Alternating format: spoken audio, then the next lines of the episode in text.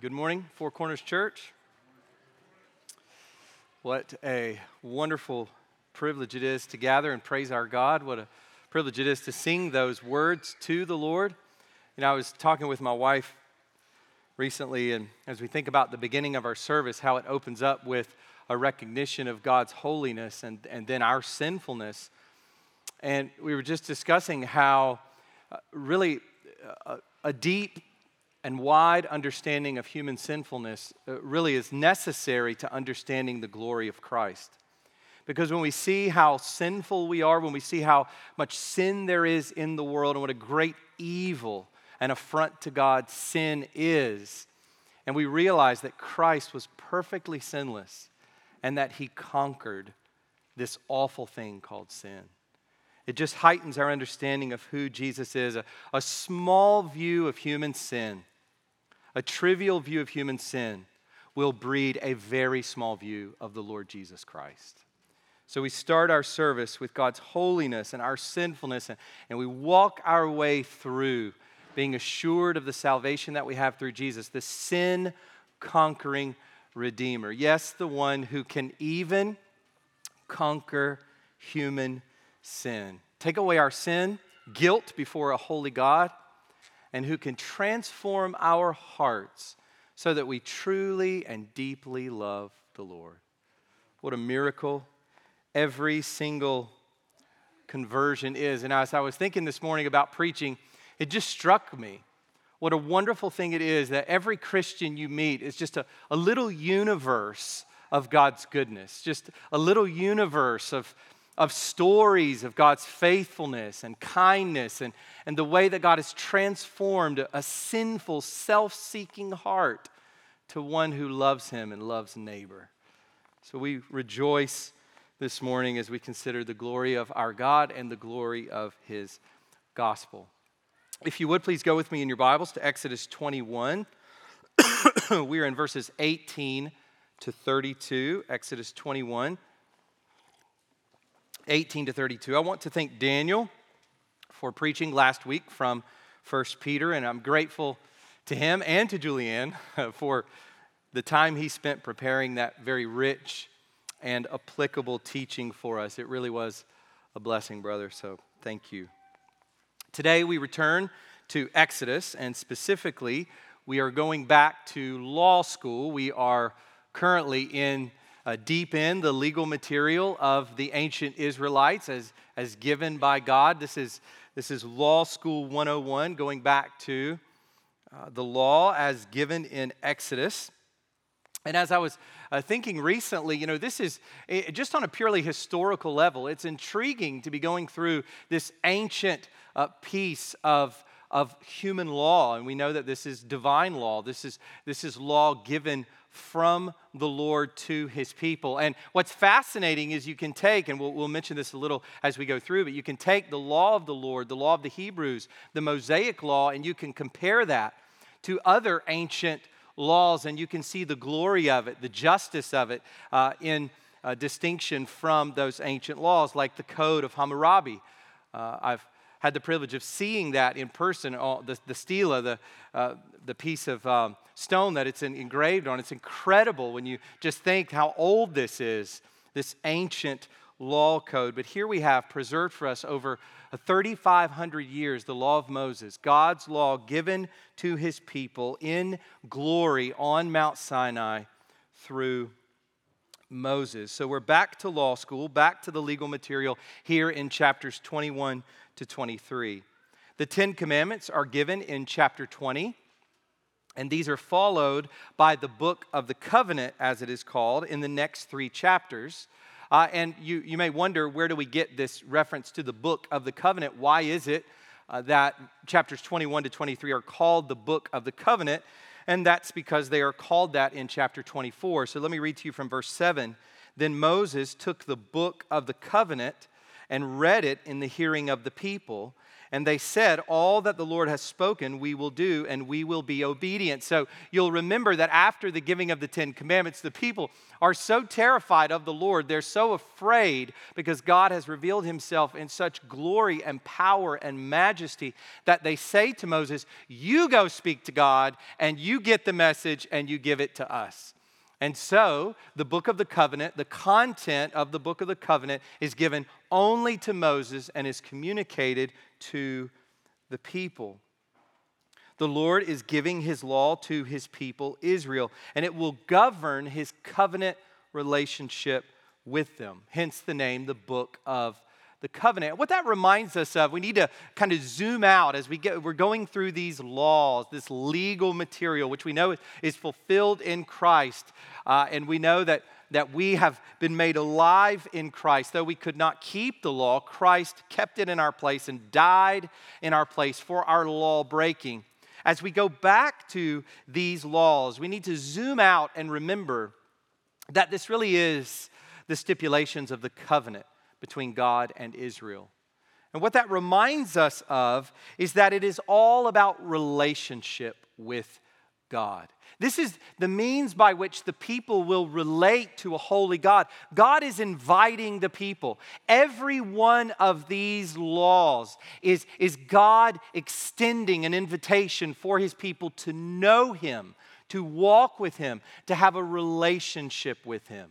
And that just tells us that it really is, at the end of the day, all about our relationship with Christ. I was telling our kids in family worship recently that it, Christianity is not about doing this and not doing this and making sure that you that you keep these certain disciplines. All of that is important, and we won't grow as Christians without discipline.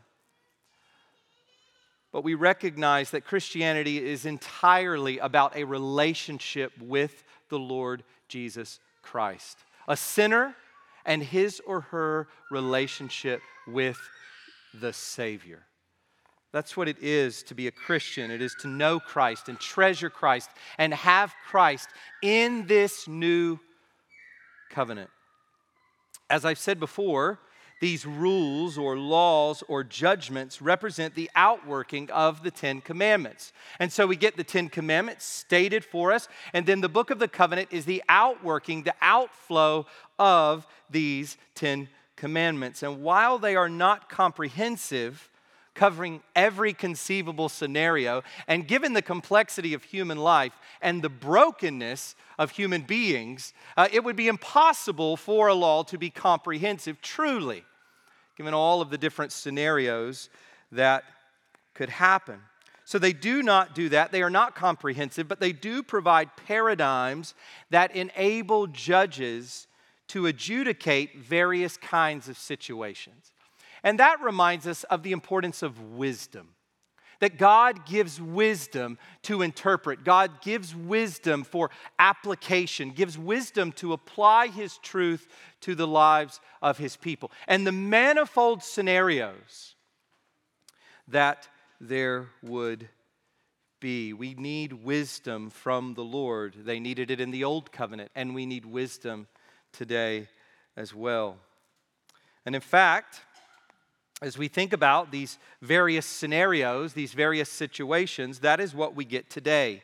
Various kinds of situations involving personal injury. So, as we come to our text, Exodus 21 18 to 32, we are looking at various situations involving personal injury. A couple of weeks ago, we looked at capital crimes with three categories. So, uh, several couple of weeks ago, we looked at uh, these crimes that would bring the death penalty intentional homicide, injury to parents, striking a parent, or cursing a parent, and involvement in kidnapping. These, according to God's justice, according to God's law, are deserving of death and were punishable by death under the Mosaic covenant.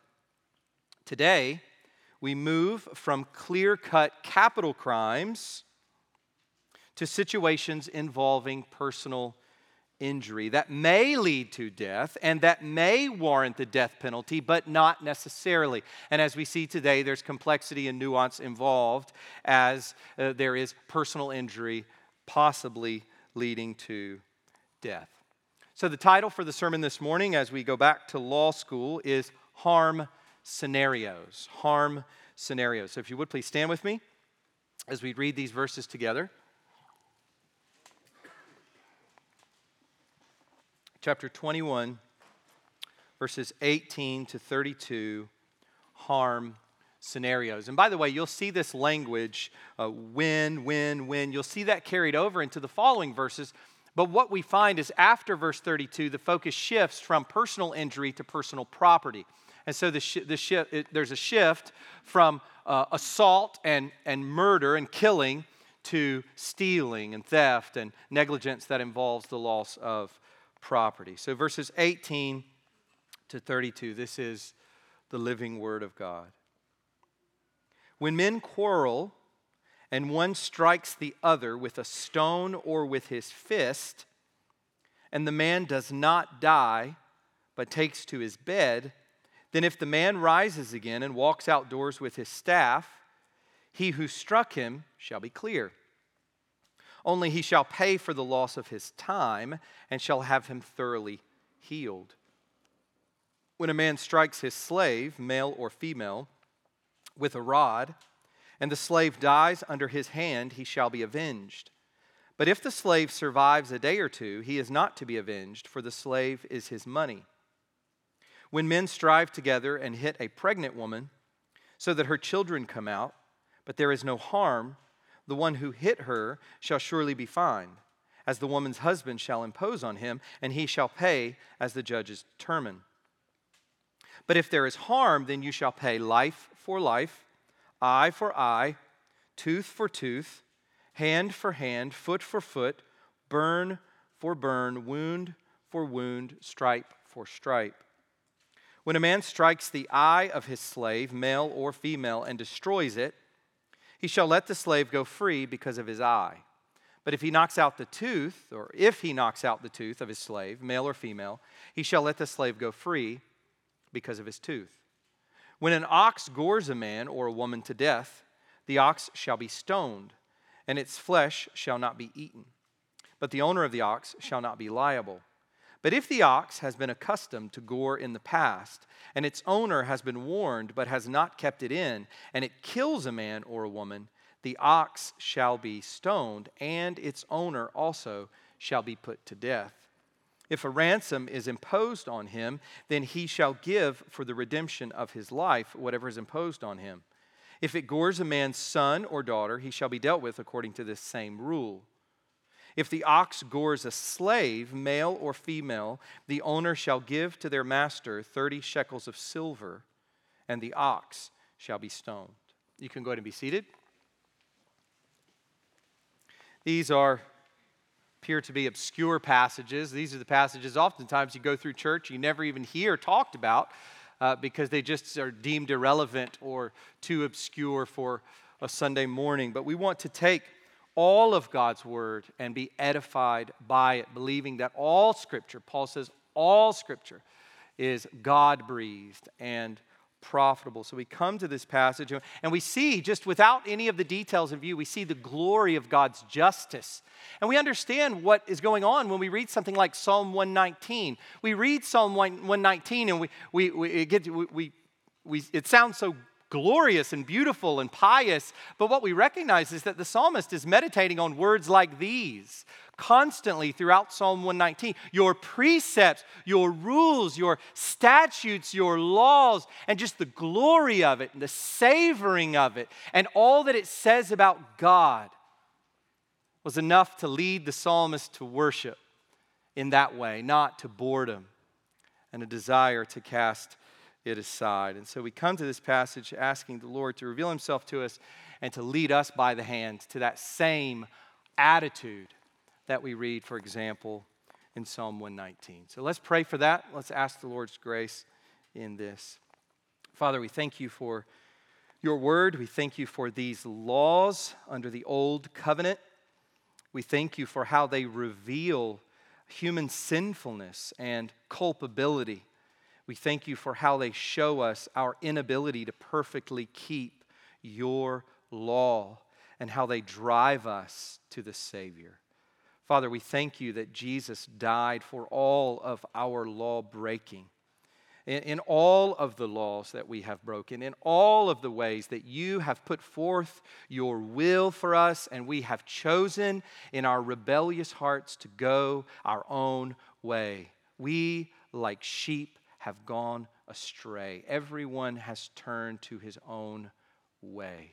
And we praise you, Lord, that you have laid on Christ the iniquity of us all. We glory in Christ Jesus, our Savior, this morning. As we come to your law, we thank you that it, it shows forth His perfection and our need for Him. God, we thank you for the wisdom that you give us as we read your law, and we thank you for the view of your justice and how it helps us in loving our neighbor, how it helps us as we uh, go out even onto the highway and think about our automobiles, how, how we think about our property, how we think about uh, the ways in which harm could be inflicted on other human beings, how we think about the sanctity of human life. Father, we praise you that you guide us by the hand in these things. And we ask this morning that you would give us ready hands and hearts and feet, that we would be attentive and that you would use this to transform us into the likeness of Jesus. We thank you for this time together as believers, this time as a family to fellowship with one another, to be encouraged, edified by one another, and to hear your praises and be a part of your praises sung corporately. We praise you for it in Jesus' name. Amen. So these verses, verses 18 to 32, give us five scenarios very clearly laid out when this happens, when this happens, when this happens. Five scenarios involving personal injury or harm. Uh, personal injury that does not result in death, personal injury that does result in death. And we can group them into three categories. This is one of the great ch- this is one of the challenges of teaching scripture is trying to figure out how to divide the text. And there are, there are several ways that you could do this. You could go through each scenario and just sort of explain it and have five points. You could group them with the first two together and the second set of two and the last one. But what I've done is group them in these three ways. So fighting men, wounded slaves, and aggressive animals. I think it can be divided in uh, in, in terms of these three overarching scenarios. So, fighting men, verses 18 to 19, and then 22 to 25. Wounded slaves, 20 to 21, and then 26 to 27. And then finally, that last chunk being devoted to aggressive animals. So, let's start with fighting men. Look at verses 18 to 19 and 22 to 25 with me. Let's get these clearly in view. When men quarrel and one strikes the other with a stone or with his fist, and the man does not die but takes to his bed, then if the man rises again and walks outdoors with his staff, in other words, he just goes on about his life as normal, he who struck him shall be clear or exonerated. Only he shall pay for the loss of his time and shall have him thoroughly healed. When men strive, and then dropping down to 22 to 25, when men strive together, so you see we're still dealing with men fighting, when men strive together and hit a pregnant woman, so that her children come out, but there is no harm, the one who hit her shall surely be, con- be fined, as the woman's husband shall impose on him, and he shall pay as the judges determine. But if there is harm, then you shall pay life for life, eye for eye, tooth for tooth, hand for hand, foot for foot, burn for burn wound for wound, stripe for stripe. So here we have one very well known phenomenon two men getting into a fight. Uh, you see it very early on on the playground when men in seed form, little boys, uh, begin to fight, quarrel, argue. Uh, that arguing, quarreling breaks out into a fight, and there's the shoving. Of course, we know that gets nastier uh, and more uh, painful and injurious as those boys become teenagers and then men. But we get this age old phenomenon of two men fighting. It, it is as old as civilization. And here we get two scenarios. First, two men arguing in which one strikes or hurts the other. So this is an escalated argument. And then, second, two men fighting in which an innocent bystander, specifically a pregnant woman, is struck. So let's look at each of these. We're going we're gonna take some time to look at each of these uh, scenarios within this larger cat- category. So, first, an argument that leads to blows. No details are, give, are given here, here. We're not given a lot of substance about it. How it happened, uh, where it happened, when it happened, what were the uh, circumstances leading to this. None of those details are given because this is a paradigm situation.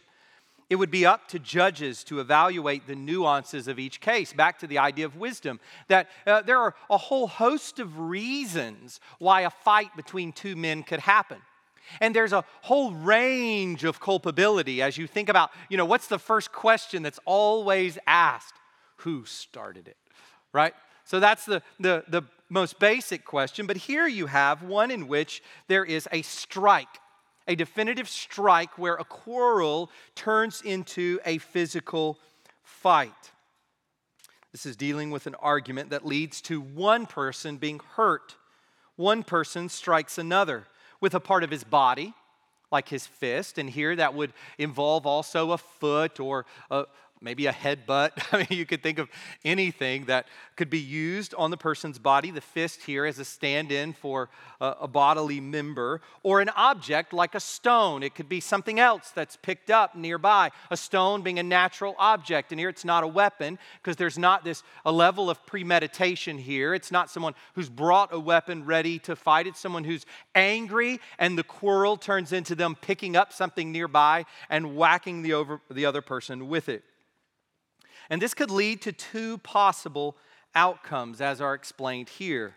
If the man dies, then the striker is guilty of his murder. And we go back to intentional murder, what we talked about a couple of weeks ago. Second, if he doesn't die, but becomes bedridden for a time and later recovers, then the striker is exonerated, but he must pay for his lost time and recuperation. And the way the Hebrew reads, eh, he must be thoroughly recuperated. Uh, recuperating, he must be recuperated, he must be healed. Uh, he must be entirely brought back to his normal state. Whatever it takes for that to happen, that is the obligation on the person who struck him. Now, we see the justice here, really, in, in a couple of ways, I think it's interesting as you kind of peel back the layers, you see the justice involved. First of all, it provides a limitation.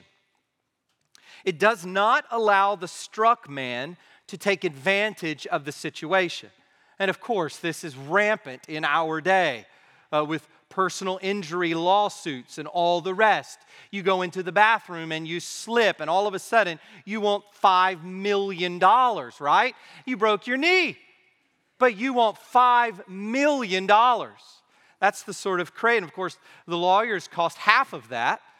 We see the craziness in our legal system as the lack of justice prevails in situations of harm. Of course, that situation is a little different. In this case, where there is even a direct assault on another person, there are still limitations involved for the victim. He cannot spend the rest of his life milking the person who struck him. And yet, the person who struck him is responsible to take care of what was lost and to make sure that this man is healed. So, it provides a limitation. It protects both the perpetrator and the victim. And there we see the grace of God, the grace of God, even for the perpetrator, involved in that situation. A second way we see the justice of it is that it recognizes the mutual culpability that is involved in quarreling. Uh, yes, uh, there's one man who struck another man, but both men are involved in quarreling. Both men are lashing each other with the tongue. Both men are provoking one another. Both men are heated and angry and all the rest. And we know what it looks like in ourselves and in others. So, what we find here is that there is inevitably mutual culpability in situations like this. James chapter 4, verses 1 to 2 speaks of uh, this quarreling. What causes quarrels and what causes fights among you? Why is it that people quarrel? Why do people fight? Is it not this, that your passions are at war within you? You desire and do not have, so you murder. You covet and cannot obtain, so you fight and quarrel. You do not have because you do not ask. And I think we can add to that also the fact that we are, we are quick to anger and we are quick to not bear an offense. We are much quicker to respond to an offense than we are to bear an offense. And why? Because of our pride.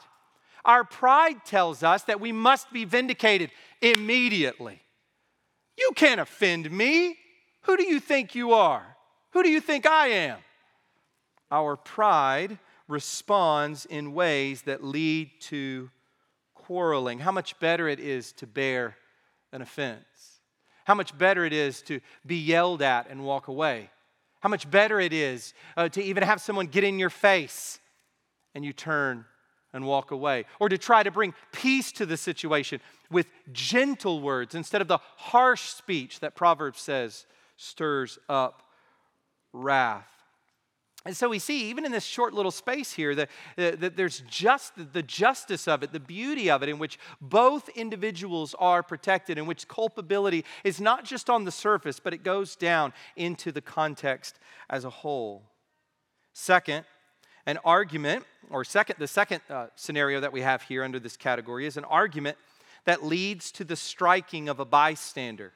And here the law deals specifically with a pregnant woman. So I think we're meant to understand here not just any bystander, although it would be, uh, Im- the implication would be for uh, another kind of innocent bystander, maybe an older person or a child who gets struck. But it's important to recognize here that the paradigm situation involves a pregnant woman. Both the woman and her child are valued. Do you see that?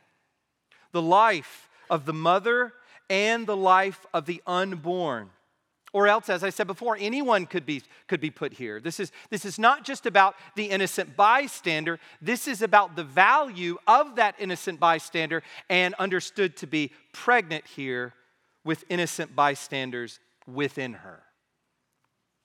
The unborn. In this situation, the woman's children come out prematurely. In other words, the trauma of being hit or shoved induces early labor. That's what is in view here. The woman gives birth prematurely. And this may or may not involve harm. Uh, she could uh, give labor early and it not be a problem.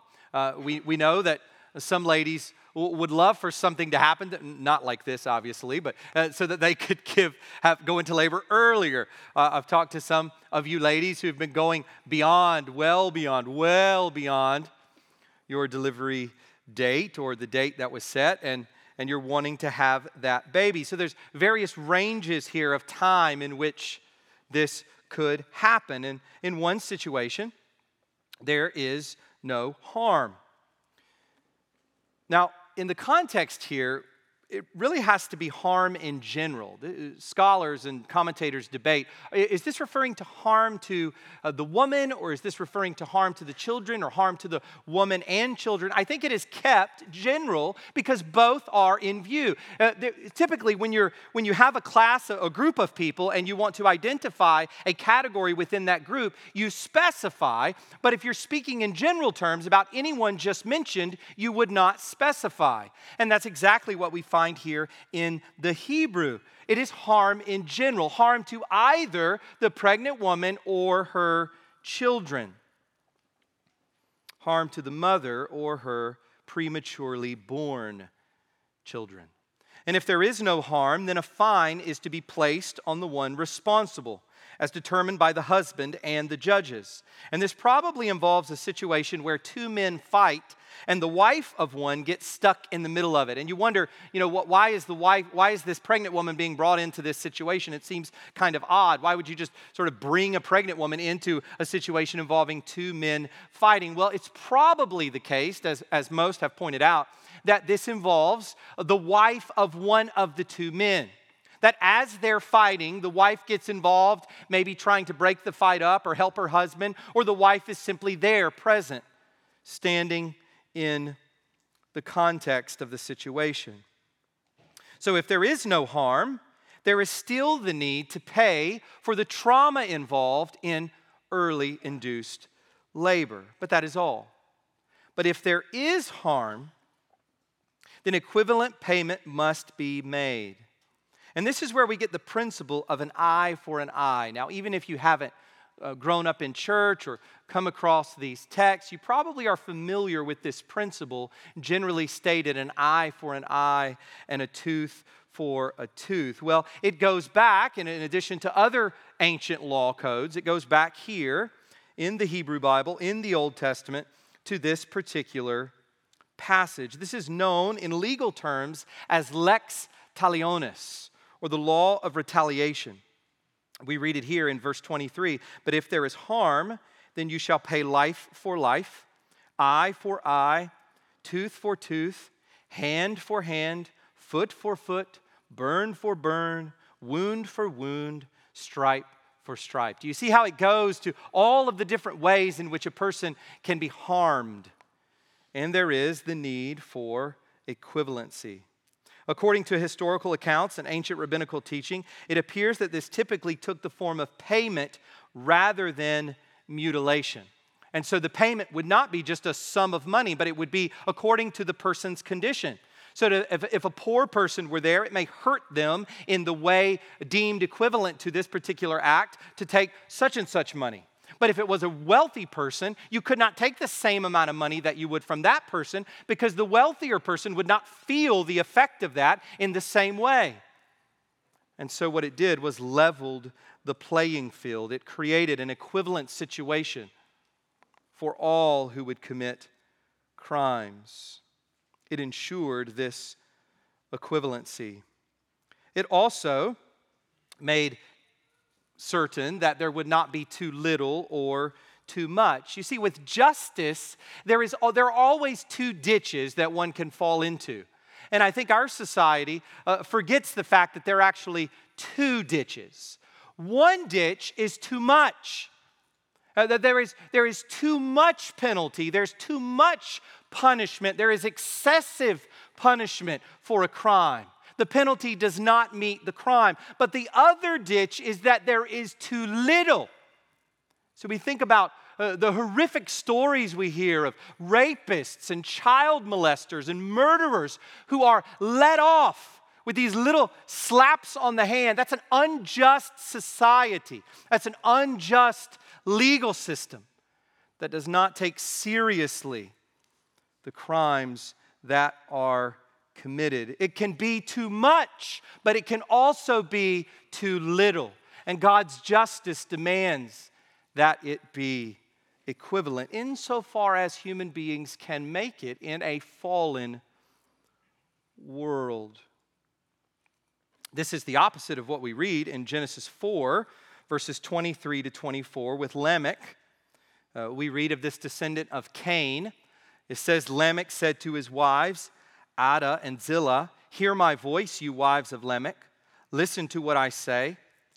I have killed a man for wounding me, a young man for striking me. If Cain's revenge is sevenfold, then Lamech's is seventy sevenfold. And what we need to understand is that attitude in Lamech prevails in human hearts. You smack me once, I will smack you ten times. You wound me, I will kill you. This is the sort of attitude that we find in this violent world. And it was present, we understand, all the way up until Noah, as violence was all over the face of the earth. We understand Lamech's running around everywhere. The violence and the killing. This lex talionis, this law of retaliation, this law of equivalency, was meant to protect against that excessive retaliation in which a wound was repaid for killing. We also need to recognize that this is about justice within a community, not personal vengeance.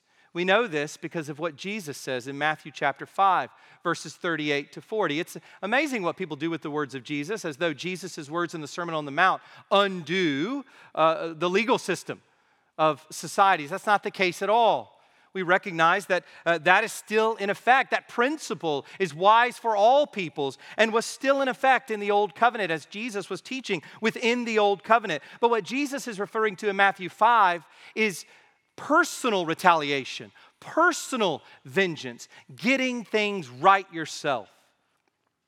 Matthew 5 38 to 40 says this You have heard that it was said, an eye for an eye and a tooth for a tooth. But I say to you, do not resist the one who is evil. But if anyone slaps you on the right cheek, turn to him the other also. And if anyone would sue you and take your tunic, let him have your cloak as well. This is the beauty of Christ's teaching is that the, the Christian is one who is going to be most apt on the face of earth to bear an offense. The Christian is going to be the least apt to respond in kind, the least apt to, to strike when struck, to flip the bird when flipped off on the interstate, to get angry and yell when yelled at. The Christian is one who bears the offense, turns the other cheek. This is radical teaching from our Lord regarding personal character and conduct. And it would have been absolutely contrary to Roman society, to the honor culture of the ancient world. And let me say this it is radically contrary to the honor culture that we have even here in our country and that we find across the world. We must assert self, we must vindicate self. And here Jesus calls us not to seek an eye for an eye or a tooth for a tooth, but to bear the offense with joy before the Lord. What an incredible ethic Jesus gives us.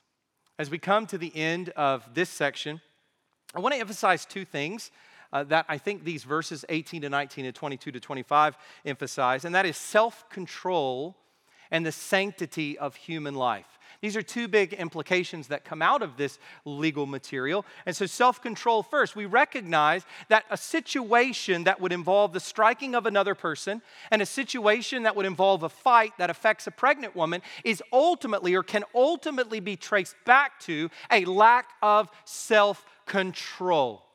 One of the most important things that we can teach our children is self control controlling temper, controlling appetites, controlling impulses. And we see what unchecked impulses and temper, we see what that develops into as, as children become teenagers and then become adults.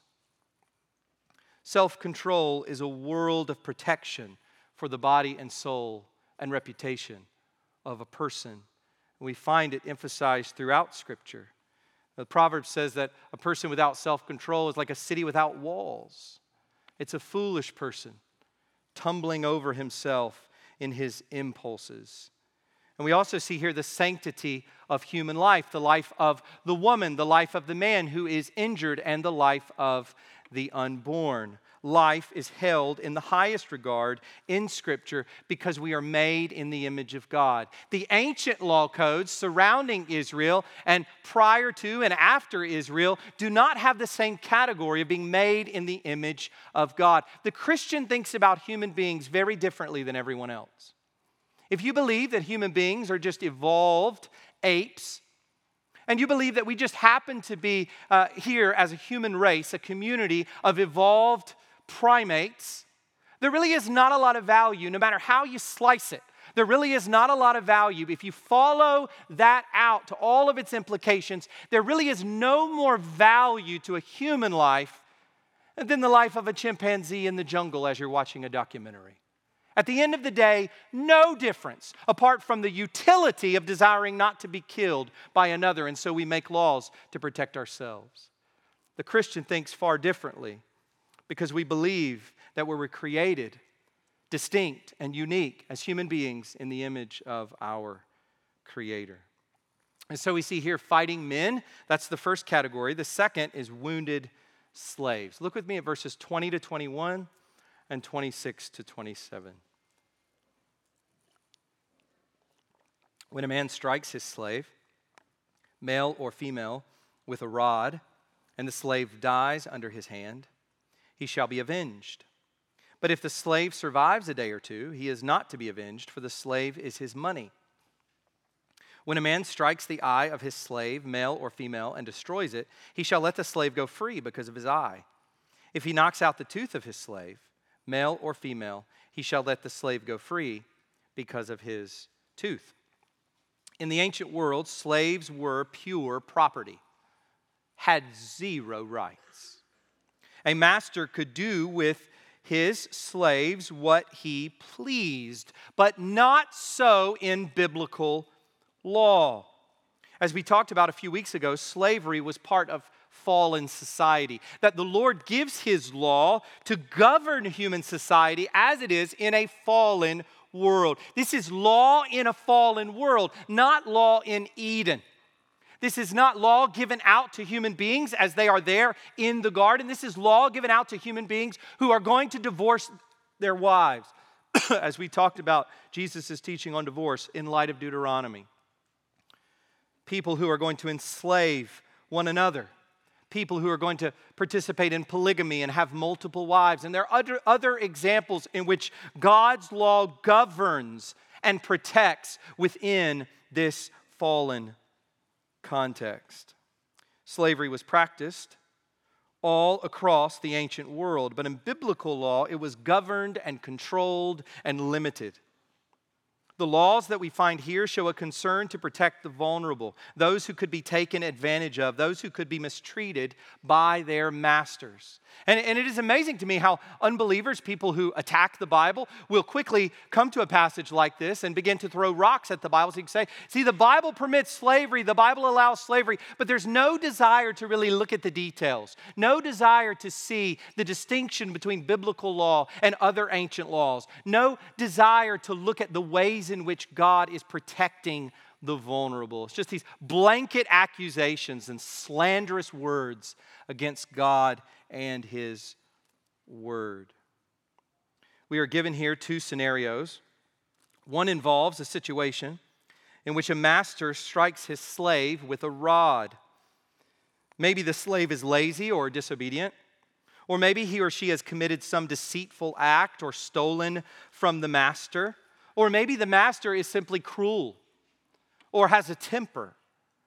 Either way, the result is a striking with a rod. Now, this scenario comes with two outcomes, as we saw in the last case. If the slave dies immediately, it is treated as homicide and is avenged as such.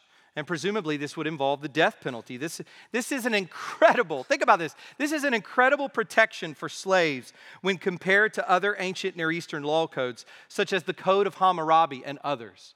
Incredible protection for slaves.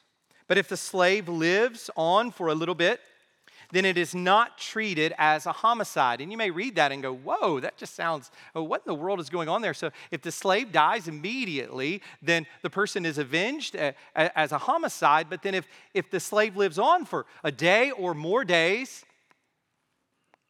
then it's not. Walter Kaiser helps here as he explains the master is given the benefit of the doubt he is judged to have struck the slave with disciplinary and not homicidal intentions.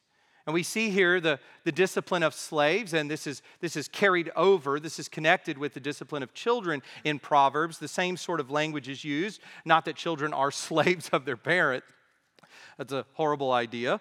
Uh, but there is the, the, the the same language being used with regard to discipline. Proverbs 29 19, by mere words a servant is not disciplined, for though he understands, he will not respond. And so, what the, the writer of Proverbs is saying is look, uh, you, you have to discipline your servant. You can't simply give them words and rebukes and so forth. And we recognize the same carries over to children. You can't just pull them aside and just continue to say to them, hey, don't do this, stop doing this, warning them and warning them and warning them and warning warning them with no discipline. As Proverbs says, mere words, by mere words, a servant is not disciplined, for though he understands, he will not respond. And, you know, as I think about this, I think about Eli's sons in 1 Samuel. There was a man who uh, w- failed to correct, truly correct his evil sons. And he and his sons are held accountable for his son's evil. So we see here the language of discipline. This is the distinction drawn in the law when it comes to slaves. Judges must determine if it is a disciplinary or a homicidal situation. And we recognize that the line between those two things is, is very thin. As you think about a master with his servant, what was discipline and what was homicide? Well, the distinction is made in terms of days. The penalty for excessive discipline that was not homicidal in nature is the loss of the slave itself. The penalty for murder is that the slave is to be avenged. And this leads us to the second scenario, in which it is not just the life of the slave that matters, but also his or her members. In verses 26 to 27, we get the scenario of a lost eye or tooth even a lost tooth. If a master ruins the eye or knocks out the tooth of one of his slaves, then he must let the slave go free. Even the smallest tooth, maybe even a tooth that's slightly loose, we don't know. But if even a tooth is knocked out, the master must free his slave permanently. This is quite a protection for slaves in the context of the ancient world, and you could even imagine how masters were taken advantage of by it. I mean, you know, if a slave really wanted to be free, he could jostle one of his teeth and make sure that he does something really foolish, and his master whacks him maybe upside the head and the tooth falls out. You can imagine all kinds of situations. I mean, we, we understand all the ways that these sorts of things could play out. And what I would say is that this heavily favors the slave over the master. And it recognizes the dignity of the slave's person at the possible and even probable expense of the master. This is remarkable. As one commentator says, remarkably, the surviving ancient Near Eastern legal collections contain, listen to this, no laws addressing hurt done by a master to a slave. Do what you will. He or she is your slave, property, mere property, like a goat or like a table. Doesn't matter. Not so with the Lord. We see this emphasis throughout Scripture. Job uh, chapter well, let me, let me I, didn't read the full quote. let me read the full quote. Uh, Remarkably, the surviving ancient Near Eastern legal collections contain no laws addressing hurt done by a master to a slave. And he goes on to say, verses 26 to 27 bestow on the slave a status that is unique in the ancient world. And you ask yourself, well, if, if really the, the, the Hebrew law is just an assimilation, you know, as, as uh, many skeptical scholars will, will say that what we, what, we, what we have here is just a borrowing, borrowing from other ancient societies, then why do we get this emphasis on the dignity of the person, even the slave? What it shows us is that there is a distinct difference between the law of God and the law of man. It has the mark of its divinity upon it, we could say. Let me read to you a couple of quotes from Scripture about the dignity of slaves. Job 31, verse 15. He's talking about his treatment of his servants, and he says, Did not he who made me in the womb make him? And did not one fashion us in the womb? In other words, this servant of mine, Job says, blameless Job, righteous Job, says, This servant is just like me, made in the womb, fashioned by Yahweh just like me with dignity. Ephesians chapter 6, verse 9, we hear Paul blasting masters of their servants and slaves, which, as I said, was, was all across the ancient world. He says in Ephesians 6 9, with this strong rebuke, Masters, do the same to them and stop your threatening knowing that he who is both their master and yours is in heaven, and that there is no partiality with him. In other words, master, you with authority, you with the ability to strike, you with the rod in your hand, know this God's eyes are upon you. The Lord God is watching you, and he is the master over all. And with him, there is no difference between a slave and a free person. All are made in his image, all fall under his sovereign care and justice and discipline. So, thirdly, we come to aggressive animals. So, we've looked at fighting men, wounded slaves, and now finally, aggressive animals. Look at verses 28 to 32 as we finish up. When an ox gores a man or a woman to death, the ox shall be stoned, and its flesh shall not be eaten.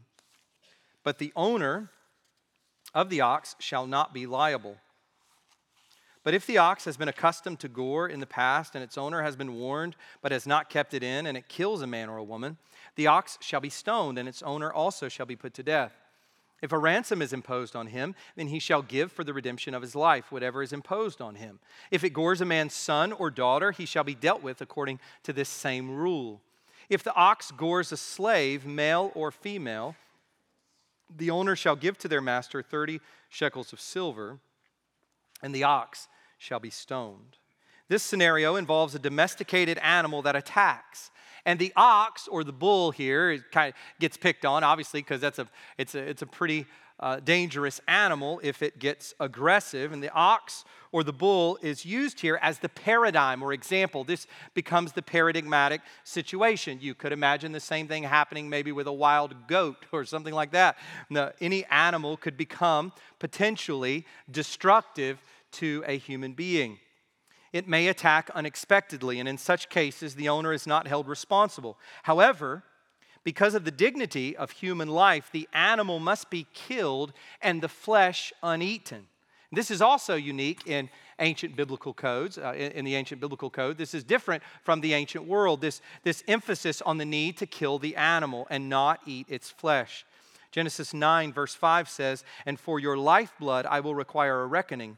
From every beast I will require it, and from man, from his fellow man, I will require a reckoning for the life of man. And so, even here, there is the economic motivation for an owner to do everything he can to avoid having his animal attack another human being. Otherwise, he may lose his entire investment in the animal. And uh, I looked up, I looked online how much a bull is today, and someone like Daniel Julianne, they might be able to give us a little more precision here. But uh, between five and ten thousand dollars to purchase a bull today, uh, and I guess that would differ largely from society to society, from country to country. But you can imagine, even for us today, that's a significant investment. In the ancient world, even more so. This would be a tremendous loss of one's investment in the animal. A second possibility is that the owner has been warned that his animal is aggressive, or it has been reported to him that the animal has attacked in the past. And yet, in this case, the owner does not take the necessary precautions. The owner has been told that, hey, your bull is out of control. Hey, your bull has attacked human beings before. This has happened before. In this particular instance, he is careless with human life.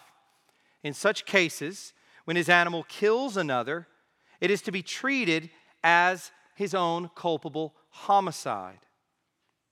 This is homicidal negligence, whether it is a man, a woman, a boy, or a girl. And this is also unique in the ancient biblical law, in the biblical law from the other ancient laws, in that uh, the child, uh, the, the woman, is held up with this honor just as a man. That if a woman is killed, the same thing is to be done as would be done if it were a man. This is not the case in other ancient law codes. All are given the same dignity. The issue here is care and caution, avoiding negligence, listening to warning, caring about the welfare of others. You could think about a situation uh, in which, let's say, you know that your lawnmower shoots rocks out of the side. It, it, it's just it's not it, it, does that constantly. And, and, you you mow your lawn knowing this could happen but you're just not concerned about the fact that uh, there are kids playing over there next to where you're mowing. Or you, you get on the highway in your car and you know that your car is not really safe either for those who are inside of the car or those on the outside. But you do it anyway because you just can't be bothered with taking care of what needs to be taken care of. Taking these sorts of liberties with human life is wicked in the sight of God. It reminds us that we ought to avoid negligence and listen to warning and care about the welfare of other people made in God's image. And yet, the law makes provision for him to be ransomed, as we find here at the end of our text, a payment made to ransom his life from death. And we read here of payments for slaves. Uh, but this sort of ransom activity, praying for, paying for uh, the redemption of a person was not permitted under intentional murder cases. As Numbers 35 31 says, Moreover, you shall accept no ransom for the life of a murderer who is guilty of death, and he shall be put to death. You know, as we come to the end of this passage, we get two little pointers to the Lord Jesus Christ. And I want you to notice these. They really are here embedded in the text, pointing us to our Savior. And the first is this idea of ransom. This idea of ransom. Here you have a man who is under the condemnation of death. You have a person who, according to the law, deserves death. And what the law makes provision for is that a sum of money, a price, can be paid in order to redeem this person from being in the category of condemned to pardoned or to free, to being in the category of condemned to exonerated. What an incredible difference of categories. And as we read of this idea of redemption and ransom, we are reminded of the fact that uh, when we come into the world, when our children come into the world, we stand condemned for our sin and condemned to the penalty of death. The Christian gospel has at the heart of it the fact that we are sinners and that we stand under the penalty of death. Here we are awaiting our sentencing. Here we are awaiting the punishment for sin, which is death. And the Lord our God sends his Son. He sends Jesus Christ, his one and only Son, into the world as a ransom to pay for our sin so that we could be free from the penalty of death. And so we read these words in 1 Corinthians 6, verse 20 For you were bought with a price. Here's my point every Christian here this morning breathing, worshiping, enjoying the Lord, enjoying fellowship with Christians, having the hope of eternal life, is a person who at one time stood in the same situation as this man with a goring ox, standing there condemned to die, and a ransom was paid. And that ransom is the Lord Jesus Christ. Let me say this to you if you're a child here this morning, you're not a Christian, you haven't trusted in Christ for yourself, understand that this is the gospel. That Jesus came to die for our sins so that a price, the perfect price, could be paid for us so that we could be free of our sins and no longer experience eternal death and separation from God. That is a message not just for our kids, but for anyone here this morning who is an unbeliever. And for all of us this morning who are believers, that we would rejoice in Christ, knowing that He has paid the ransom for our sins. There's a second way that this points to Jesus, and it is this 30 shekels of silver that you see here at the end. This is the price for a slave's life. And it points us forward to the betrayal and crucifixion of Jesus. You'll remember that when Judas goes to betray Jesus, he, he goes to the religious leaders and they pay Judas for Jesus. Judas sells Jesus and he sells him for the price of a slave. Matthew 26, verse 15. What will you give me if I deliver him over to you? Judas's heart was dripping with greed. He did not love the Savior, he loved money. And it reminds us of the words that uh, love of money is the root of all kinds of evil. Well, that was Judas's heart dripping with greed. And he says, What will you give me if I deliver him over to you? And they paid him 30 pieces of silver. They paid him the amount for a slave. They treated the Redeemer of all, the sovereign King of Israel, the King of the universe, the one through whom the worlds were made and the angels were made, they treated him as a common slave. Here's 30 pieces of silver for slave Jesus. It just reminds us of the sinfulness of man and the evil of the murder of Christ. But it also reminds us from Philippians 2 that Jesus became a slave for us.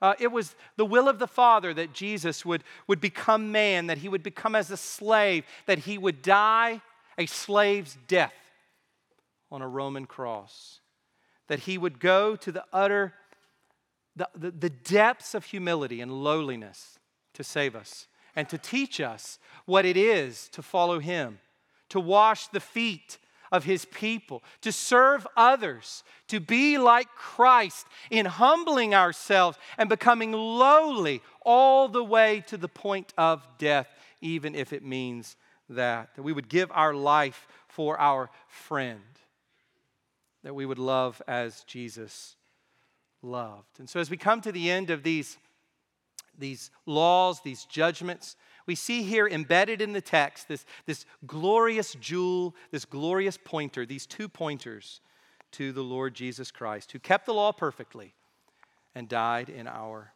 place. Let's pray. Father, we thank you for your word. We pray that you would massage it and pound it and import it into our souls, God. We pray that your wisdom and your justice and your view of human life, that all of this would fill our hearts and minds with meditations and a desire to grow in character, to grow in likeness to Jesus, to grow in how we relate to other human beings. Father, we thank you that you've gathered us here together this morning in your providence and you have fed us from your word. We pray now that our worship to you would be from pure hearts and in truth and we thank you for the Lord's Supper that we are about to partake of. We pray that it would uh, be an opportunity for us to rejoice in our identity in Christ and our identity as part of his body. In Jesus' name, amen.